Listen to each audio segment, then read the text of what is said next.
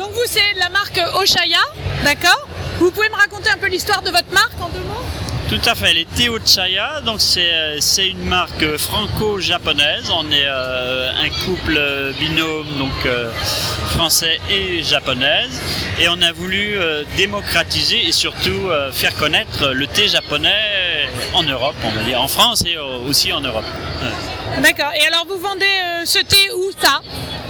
Donc le thé à l'heure actuelle, il est disponible bah, soit dans les salons comme, aujourd'hui, Japan Expo, euh, ou, à- ou à Bruxelles, ou à Lyon, ou dans d'autres euh, salons spécialisés, ou plus particulièrement sur le site internet www.ochaya.fr.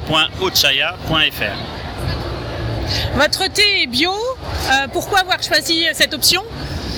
Alors le thé bio, dans tout ce qui est thé, euh, thé nature, effectivement, on travaille avec des producteurs japonais, on travaille en direct avec des producteurs qui font du bio pour euh, plusieurs raisons. Donc premièrement parce que le bio c'est respectueux de la terre, donc ça nous intéresse. Deuxièmement parce que curieusement les, les producteurs bio ont du mal au Japon puisque le, le bio est encore pas très bien accepté au Japon, en tout cas dans l'univers du thé.